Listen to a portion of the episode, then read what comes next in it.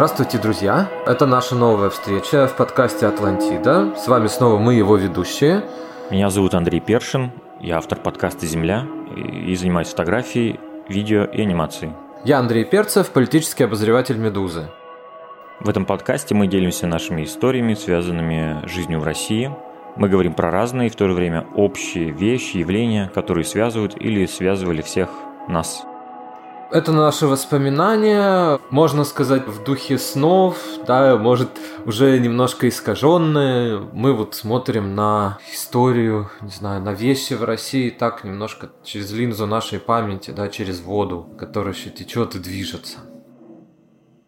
Тема сегодняшнего выпуска – это заброшки.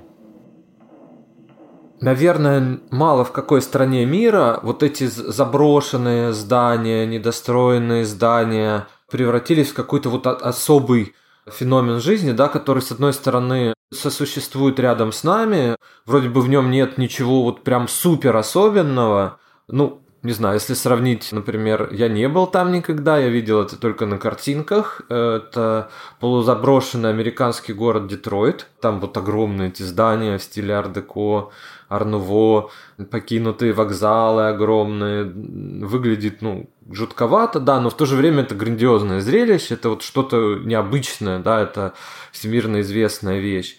Ну, а когда это недостроенная панелька, заброшенный какой-то завод не самый эстетичный, забытый какой-то дом культуры, да, или военный поселок. А, конечно, это не сравнится, да, и они всегда сосуществовали рядом с нами, да. С советских времен России досталось множество ненужных в новой жизни сооружений, которые вот были построены, да, те же дома культуры во всех микрорайонах, при заводах, какие-то заводы плановой экономики, которые в рыночной экономике жить не смогли, потому что были ну, убыточные изначально, да, планово-убыточный был такой термин в советское время. Не успели достроить какие-то дома, школы, училища, бассейны, больницы, вот это все России э, досталось в наследство, да, либо недостроенное, либо заброшенное, и это окружало нас, ну, по сути, вот с детства, было фоном нашей жизни. Но, с другой стороны, все эти строения окружали какие-то легенды, часто мифы. Считалось, что туда пойти это вот так немножко пощекотать нервы, да, вот по этим заброшенным помещениям походить. Ну, то есть ты сталкивался, вот мы говорили про кладбище, ты сталкивался либо с умершим, да, либо вот с каким-то и вовсе, да, мертворожденным, не знаю, предметом, да, явлением. Так что заброшки – это такая Атлантида, Атлантид, это вот ну, знак ушедшего в квадрате, может даже в кубе, такие вот следы, да, шрамы цивилизации, которые нет, да, вот я имею в виду именно советские заброшки, которые были вот фоном нашей жизни, наверное, в 90-е, в начале нулевых. Ну и не последняя еще причина, почему мы хотим про это поговорить, это потому что вы нам пишете. Один из наших слушателей попросил нас затронуть эту тему. Мы как раз вот получили это письмо накануне записи, так что мы совпадаем в желаниях э, с нашей аудиторией, это, я так скажу, неплохо. Кстати, он э, из Архангельска.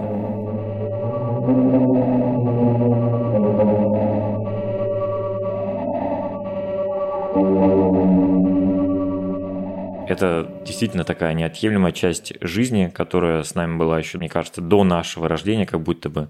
И все рассказы про то, что было в этих зданиях, это было больше похоже на легенды, и в это абсолютно не верилось. Казалось, что они с самого начала были вот такие руинизированные. Но в отличие от этих э, рассказов, что там было до, очень даже верилось в легенды, которые начали складываться непосредственно после того, как эти здания уже стали заброшенными. Вот все, что там начинало обрастать историями вокруг этих зданий и объектов. Потому что Потому что заброшки – это такое уникальное место. Они могут быть одновременно и главным позором города или населенного пункта, или его главной достопримечательностью. А может быть одновременно и тем, и другим. А, если вспомнить вот этот знаменитый дом советов в Калининграде, насколько я понимаю, что его сейчас сносят. По-моему, начали, да, снос. Хотя я думаю, что это зря. Это был хороший, наоборот, памятник вообще, в принципе, советского проекта на бывшем немецком городе. Такая могильная плита бывшего королевского замка Кёнигсбергского. Но, кстати, Дом Советов я так и лично не увидел. Я все в Калининград летал, море видал, а Дом Советов не застал. А есть же куча еще других объектов, которые мы с тобой даже не знаем. И я уверен, что практически у каждого, например, кто слушает нас сейчас, есть своя история про какую-то заброшку легендарную из своего места или своего края.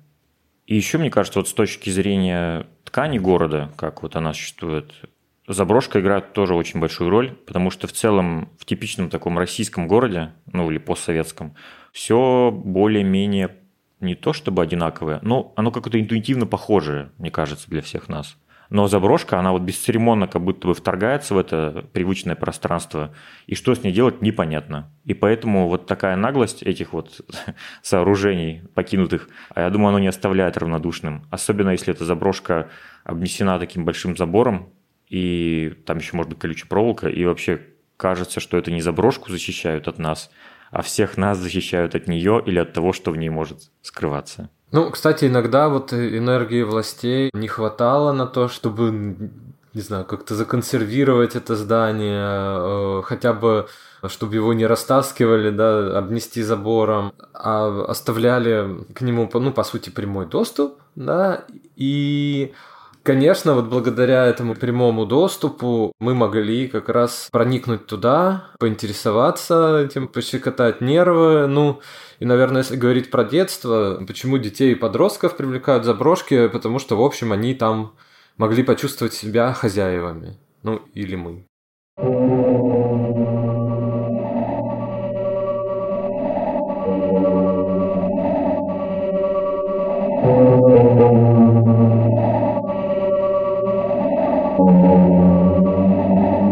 Был период в жизни, когда я сталкивался с этими заброшенными зданиями, с заброшками, поэтому вот для меня лично это в первую очередь либо оставленное какое-то сооружение, здание, либо недостроенное здание. Это наследие советского времени или что-то более современное. Да, вот для меня такая терминология. Ну, то есть, например, заброшенная церковь, как-то язык ее не поворачивается, например, э, назвать заброшкой.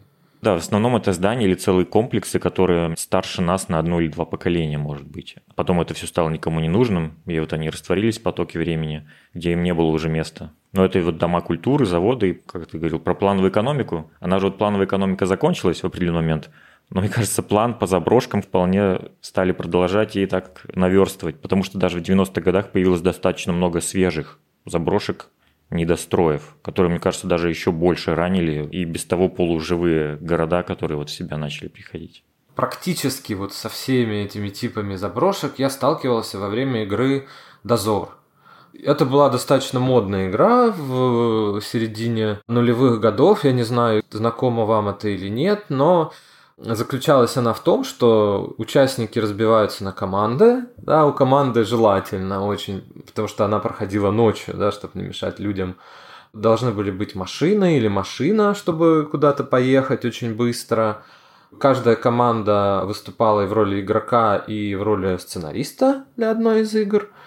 Ну и, соответственно, придумался сценарий с некой миссией, да, и вот надо было побывать в каком-то месте, найти какой-то предмет или записку. Это место надо было достаточно быстро угадать, да, и приехать к нему раньше соперников. У каждого задания, по-моему, были свои очки, и тот, кто набрал больше очков, побеждал. Вот. И понятно, да, что какие-то вот эти предметы записки могли быть размещены как раз только в чем-то покинутом и заброшенном, да, где не было охраны, куда ты мог э, беспрепятственно ночью проникнуть. И во время этой игры, мне кажется, я э, увидел все городские вот эти заброшки Архангельска, известные, малоизвестные, не только Архангельска, но и окрестных даже каких-то поселков, сел, городов, да, в радиусе, наверное, может даже 100 километров, я помню. Мы ездили в Холмогоры, да, родину ученого Ломоносова, там что-то нашли в заброшенном ларьке.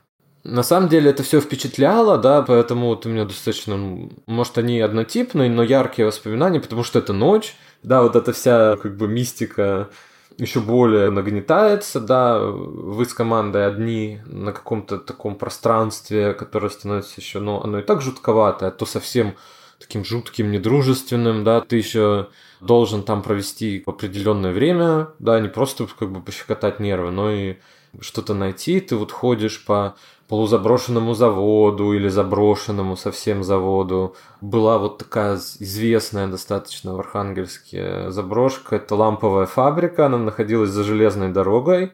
Там, в общем, особо ничего не было. Туда городская застройка не пришла, до сих пор там ничего нет. Но вот такие огромные корпуса заводские, бетонные. Сейчас это, я так смотрю, на фотографиях уже полузатопленная, почему-то там пришла вода, тогда воды не было, в общем, можно было свободно ходить, и ты там ходишь в этом страшном месте. Либо это, я помню, мы видели рассветные лучи в окне такого заброшенного училища, по-моему, какого-то речного на окраине Архангельска. В принципе, было видно, что его почти достроили в советское время, да, вот осталось совсем чуть-чуть. Тоже огромное здание со спортзалом, с актовым залом, 4 или 5 этажей, но в новое время, в 90-е, да, пришедшее, это оказалось не нужно, да, и вот мы смотрели, да, как в эту заброшку проникают лучи солнца в огромную.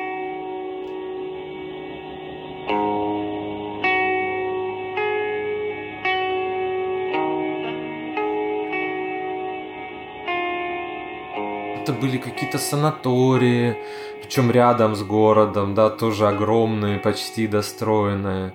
Ну и дома, фундаменты домов. В Архангельске так получилось, да, что вот именно панелек недостроенных не было, да. Но вот небольших каких-то домов, да, либо, ну, вот фундаменты, да, со сваями, где должны были появиться эти новые панельки, там тоже могли что-то припрятать. Ну и, конечно, бывшие военные объекты, какие-то бункеры, я помню, был э, тур на заброшенном аэродроме, где раньше базировались какие-то тяжелые огромные бомбардировщики, да, вот эта огромная полоса, какие-то уже полуразвалившиеся ангары, и это все, конечно, особенно ночью, это производило огромное впечатление, да, будто ты попадал вот в параллельный мир, да, вот еще это ночная сумеречная эта атмосфера, она это все усиливало, да, и да, даже недострой мог казаться, что это вот что-то пострадавшее, да, то есть вот как бы с одной стороны это не жившее, да, с другой стороны это выглядело уже как умершее, как э, такое раненое, да, то ли в результате какой-то войны, то ли, не знаю, какой-то катастрофы природной, да, вот этот параллельный какой-то покинутый мир возникал в этих дозорах.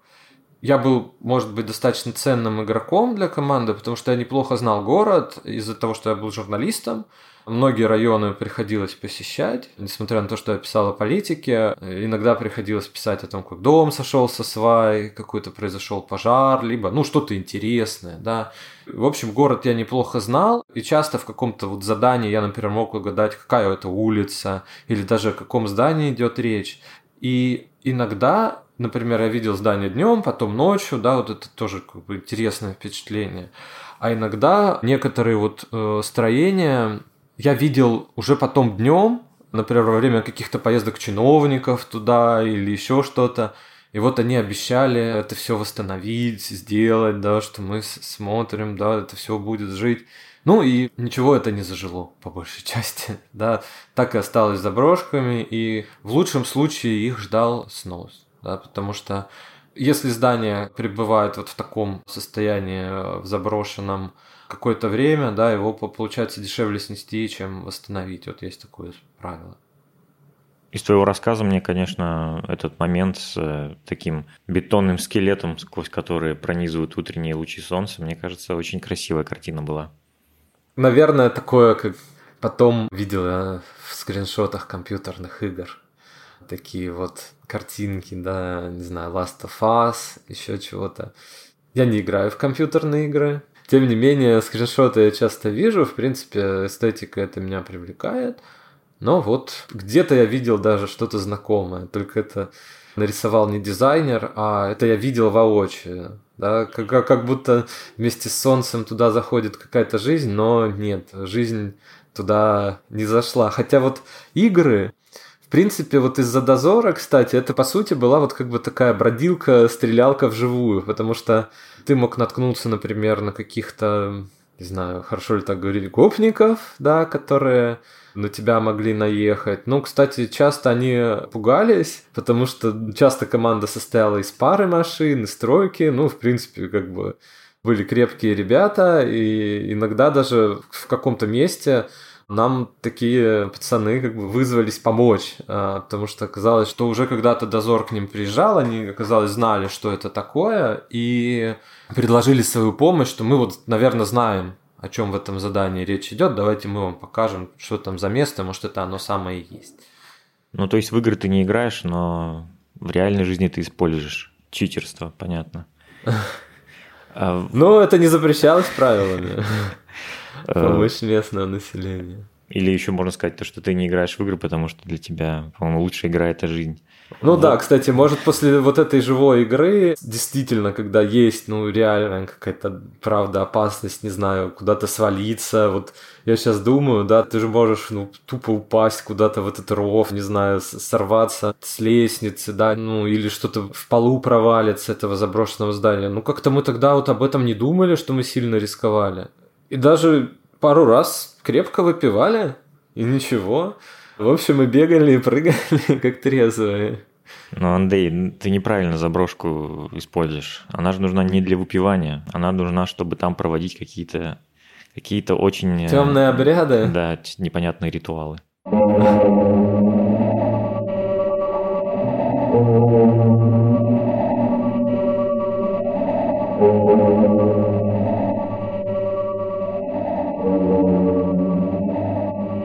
вот заброшки, они вот с самого детства, это часть ландшафта была.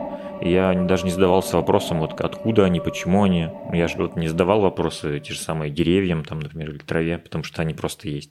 И думаю, не последняя причина это была то, что у меня буквально моя дорога, мой вот путь в детский сад, он проходил сквозь недостроенное кирпичное здание, опять же, детского сада. А я вот шел в свой, уже деревянный детский сад. И детская площадка вот у нас была тоже такого полузаброшенного вида, деревянного.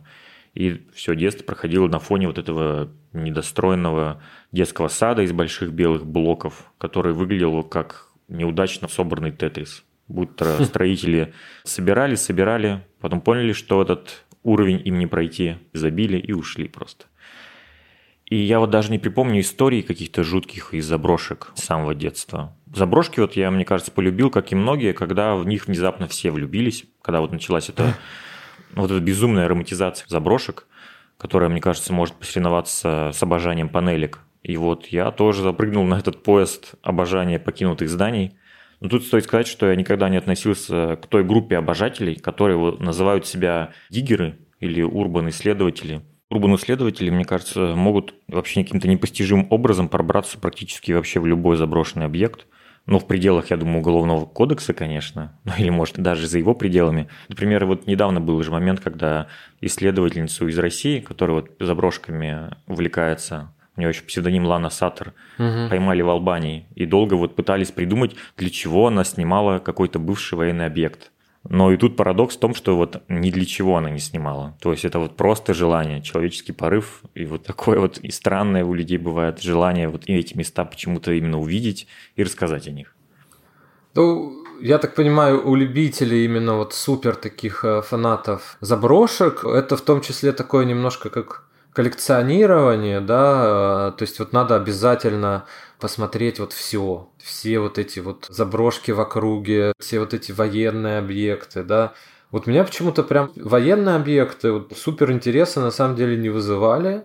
То есть на картинке, да, я потом смотрел, но вот чтобы самому прям интересоваться, вот куда-то ходить, я помню, у меня один из моих приятелей в Москве все агитировал меня сходить э, может, ты помнишь, была модная, не модная, не знаю, как ее назвать, такая известная очень, Ховринская больница. О, да, это же, мне кажется, вообще легендарная заброшка. Ну, сейчас она уже не существует, но про нее, по-моему, даже фильмы снимали. Или какие-то любительские. Да, вот ходили легенды какие-то, что там вот что-то случилось страшное, поэтому туда, в принципе, страшно переходить. Что только там не рассказывают, что по проекту там что-то должно было прям страшное расположиться, не просто там а, больница ну, с какими-то там функциями.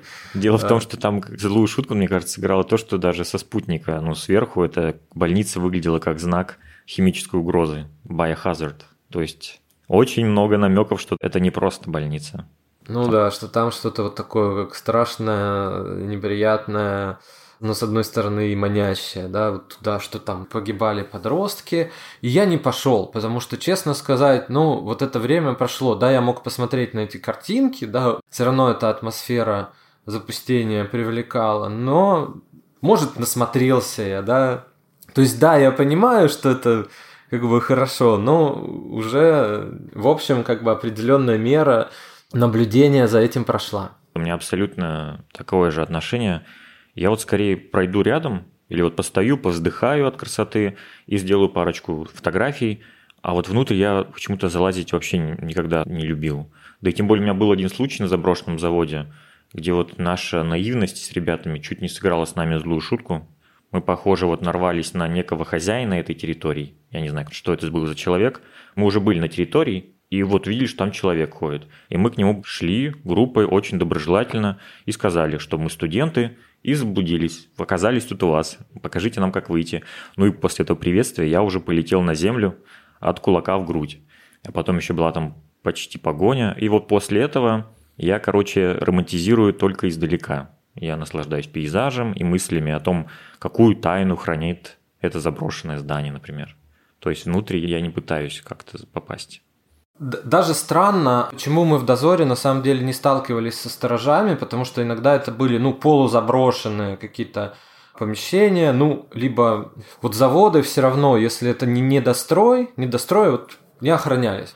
А вот покинутые какие-то заводы именно, а, где, видимо, сохранилось какое-то оборудование, которое можно сдать на металлолом, еще что-то, они могли охраняться, там вроде как были сторожа какие-то, собак мы слышали, но вот чтобы столкнулись и на нас они напали, нет, такого не было.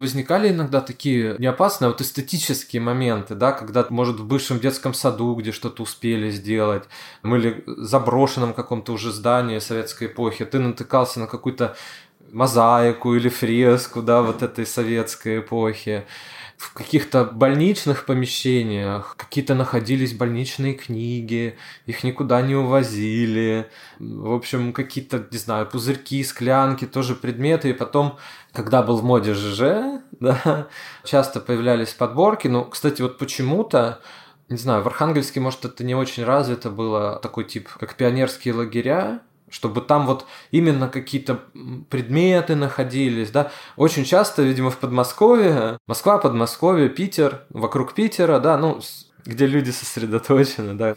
Очень были популярны подборки криповых этих пионер-лагерей, тоже вот с какими-то статуями пионеров, с какими-то книжками раскиданными, тоже с этими мозаиками, фресками, детскими рисунками.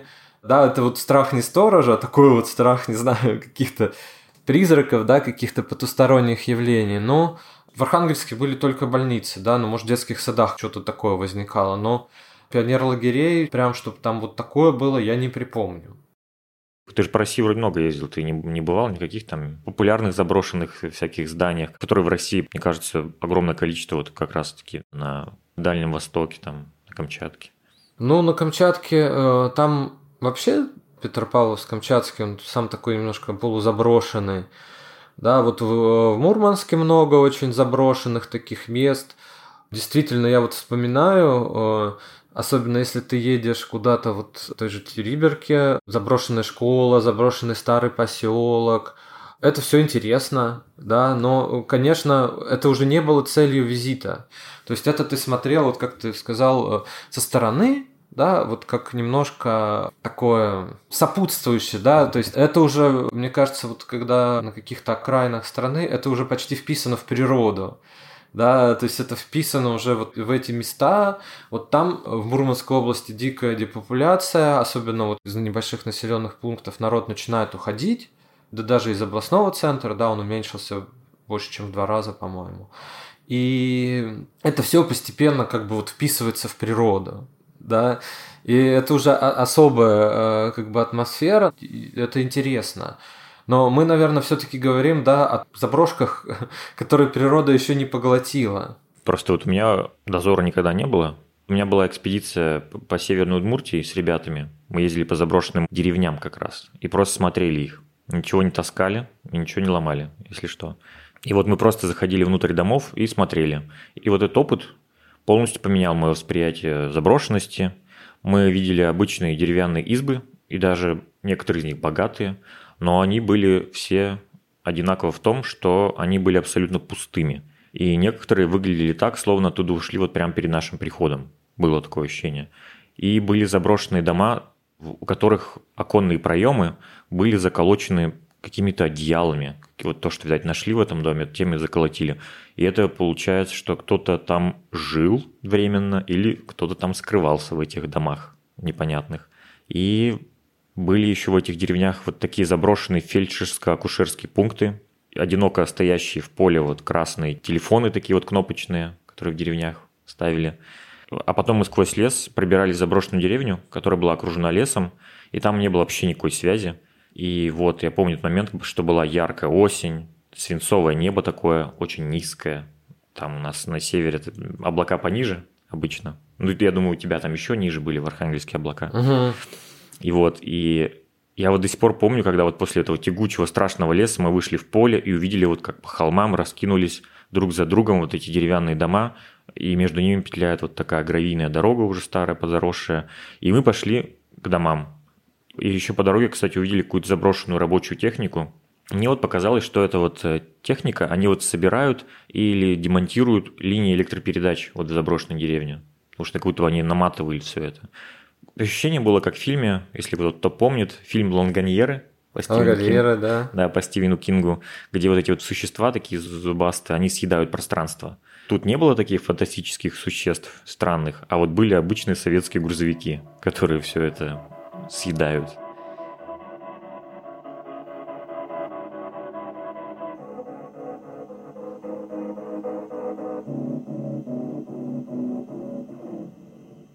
Рассказ про технику вот меня заставил вспомнить Прям в детстве у меня единственная была такая заброшка доступная. Это остов автобуса Икарус, который почему-то, я не знаю, возник э, на окраине нашего района, вот города, где бабушка и дедушка мои жили. Потом, кстати, появлялись какие-то кабины грузовиков или сами грузовики. Их постепенно э, тоже разбирали на металлолом, что-то уносили. Но, тем не менее, да, это вот такие были детские заброшки, да, еще в масштабах ребенка это достаточно крупная история такая. Ну, может, у меня с этим такая немножко мечта связана, посмотреть вот на заброшенные корабли, где их много. У меня тоже где-то вот глубоко в воспоминаниях наш есть картина почему-то тоже этого кабины от КАМАЗа, отрезанной отдельно, лежащей в поле, и там как будто бы сиденье и руль. И вот у меня ощущение, что я тоже проводил время в таком объекте. Случайно встречались такие, да, идешь, идешь по улице, кабина КАМАЗа. Зашел, порулил, представил, что едешь. Да. Бывало такое. Э, да, почему-то вот это было интересно. Не, не знаю почему, но это вот было интересно как говорится, узнали, согласны. Да. Да. А я вот вернусь опять к этой деревне, которую вот эти вот э, советские полуживые машины съедали. И это вот была такая наша деревня, это коллективная заброшка, которая в своих домах сохранила прошлую жизнь, словно. Как будто вот фотоснимок просто он сохранился там. Потому что вот мы заходили в избы, и мы видели на стенах календари. Там 2000 год, 99 2001 2003 а потом резко все, и прерывается, и нету больше календарей новых после этой цифры. И вот под ногами еще можно было найти бренды товаров из нулевых годов и 90-х, которых сейчас уже нет. Вот, например, эти кофе, не помню, как они, ну, такие вот серые упаковки кофе были такие жестяные, и кофе-пиле тоже. Это самая удобная банка для шурупов и гвоздей, я так понимаю, для многих была. Но самое страшное, вот, конечно, для меня было это, что внезапно вдруг мы наткнемся на какого-то человека в этих домах, это, конечно, самое страшное. Но все-таки для меня самым таким, наверное, трагичным было то, что в одном из этих домов на такой белой русской печи была кирпичом выложена цифра 2004. То есть это вот, мне кажется, год, когда собрали печь. И меня вот это очень сильно задело. Я понял, что вот совсем недавно буквально, ну по меркам человеческой жизни, не такая уже ты была и заброшка, и что совсем недавно вот люди здесь строили дом и, и клали печь, и жили в надеждах, и вот проживали свою жизнь тут. А теперь вот я гляжу на эту пустоту вокруг, и все застыло в этом 2004 году полном надежд. И вот после этого меня осенило, что все эти бесконечные руины, развалины, заброшки, которые вот всегда окружали меня, они мне стали казаться, что это вот все следствие какой-то трагедии, какой-то беды. Будто по стране прошла какая-то вот невидимая то ли стихия или даже война. Как ты уже говорил вначале, что оно вот оставило после себя вот как будто вот такие рубцы, шрамы на теле вот каждого города. И, возможно, даже не только на теле города, но и в судьбах многих людей. Но вот тогда, когда я был вот в той заброшенной избе в деревне, потому что все-таки это еще более родной край у меня был, и я впервые там оказался, я вот когда все это смотрел, трогал, ну, ходил, глядя на все это вокруг меня, я понял, что оно вот на самом деле, оно не заброшенное лично для меня, оно все живое.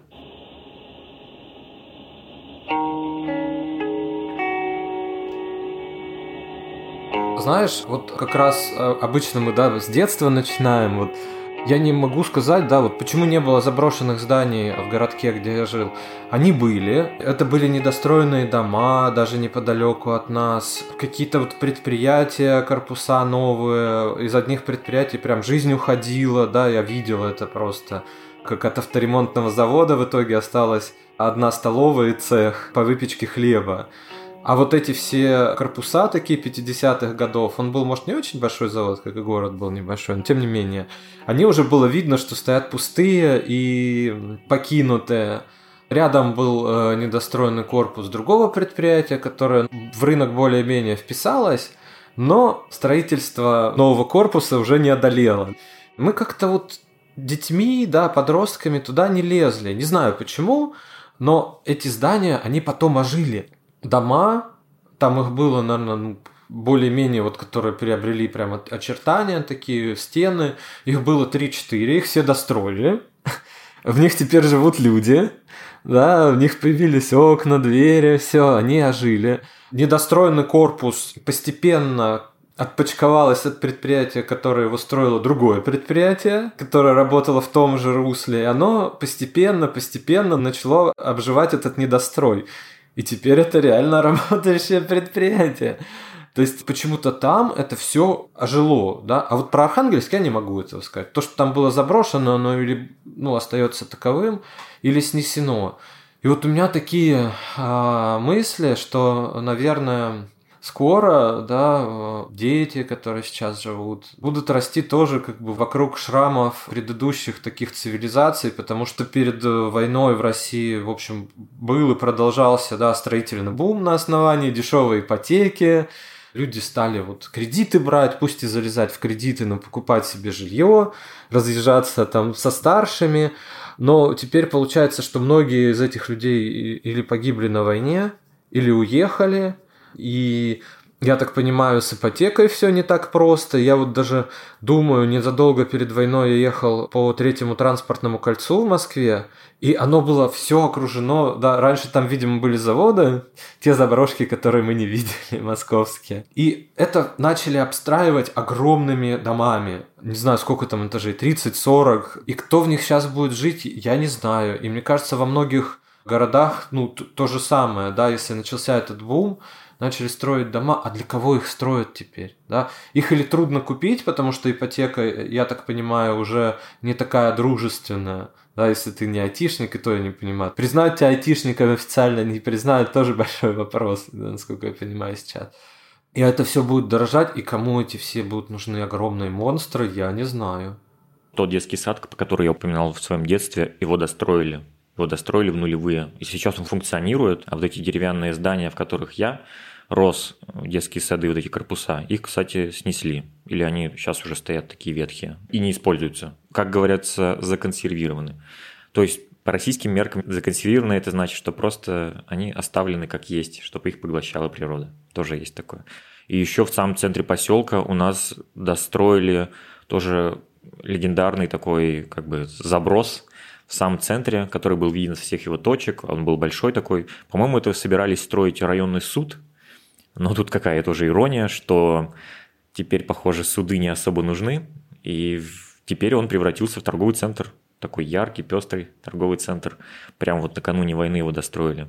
И это, конечно, было мне видеть очень необычно и удивительно, что эти здания, которые ты видишь всю свою жизнь, как э, эти каменные скелеты, как они внезапно, из них просто исчезает даже любой намек, что это когда-то было чем-то неживым.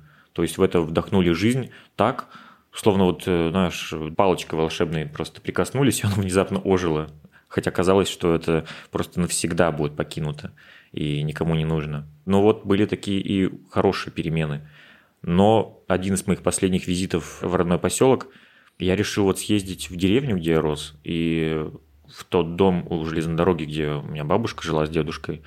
И вот там я увидел, наверное, одну из самых грустных картин, которую я когда-либо мог вообще представить, это то, что этот дом и вся вот эта территория, песочница, огород, что оно оно даже не заброшенное, оно такое, как будто бы дом, как пожилой человек, он накренился, кривился и такой как будто бы паник, опустил голову.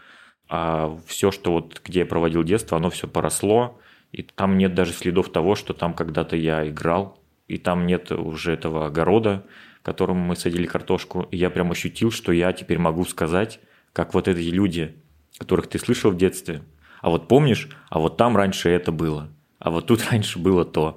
И меня это вернуло в такой вот легкий шок, что теперь я тоже стал таким человеком, который помнит то, чего не было.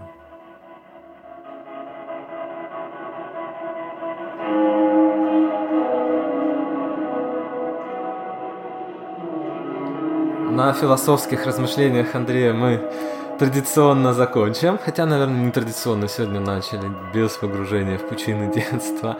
Мы прощаемся с вами, это был подкаст «Атлантида», пишите нам письма, рассказывайте свои истории, мы обязательно расскажем. Мы решили, что последний выпуск этого сезона, он будет достаточно скоро, мы посвятим как раз вашим письмам, потому что их очень много, и, наверное, лучше их сгруппировать, нормально обсудить, чем таким куцым хвостиком в конце каждого выпуска об этом говорить пишите нам, делитесь мыслями, будем разговаривать. А написать нам можно по адресу подкаст собакамедуза.io.